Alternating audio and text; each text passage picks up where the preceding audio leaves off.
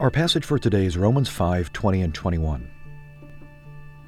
Now the law came in to increase the trespass, but where sin increased, grace abounded all the more, so that as sin reigned in death, grace also might reign through righteousness, leading to eternal life through Jesus Christ our Lord. Just as we can hardly fathom the divine ferocity awaiting those out of Christ, it's equally true that we can hardly fathom the divine tenderness already resting now on those in Christ. We might feel a little bashful or uncomfortable or even guilty in emphasizing God's tenderness as intensively as his wrath, but the Bible feels no such discomfort.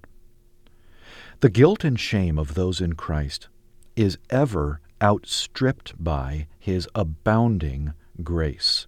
When we feel as if our sinful thoughts, words, and deeds are diminishing God's grace toward us, those sins and failures are in fact causing it to surge forward all the more.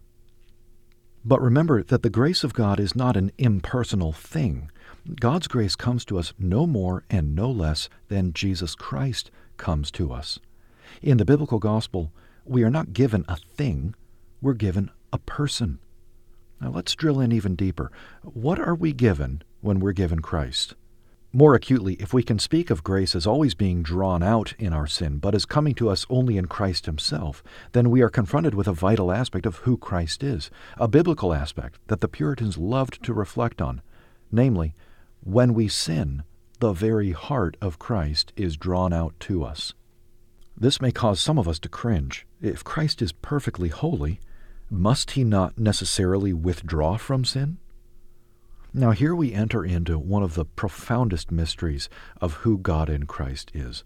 Not only are holiness and sinfulness mutually exclusive, but Christ, being perfectly holy, knows and feels the horror and weight of sin more deeply than any of us sinful ones could.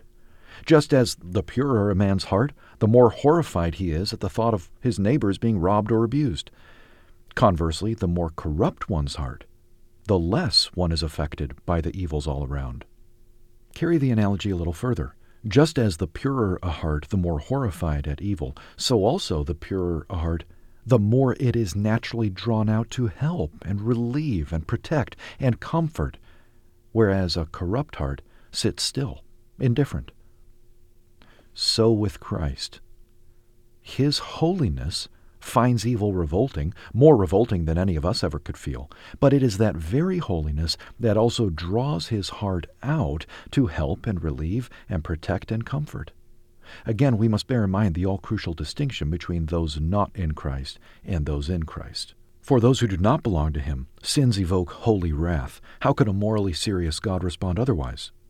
But to those who do belong to him, sins evoke holy longing, holy love, holy tenderness.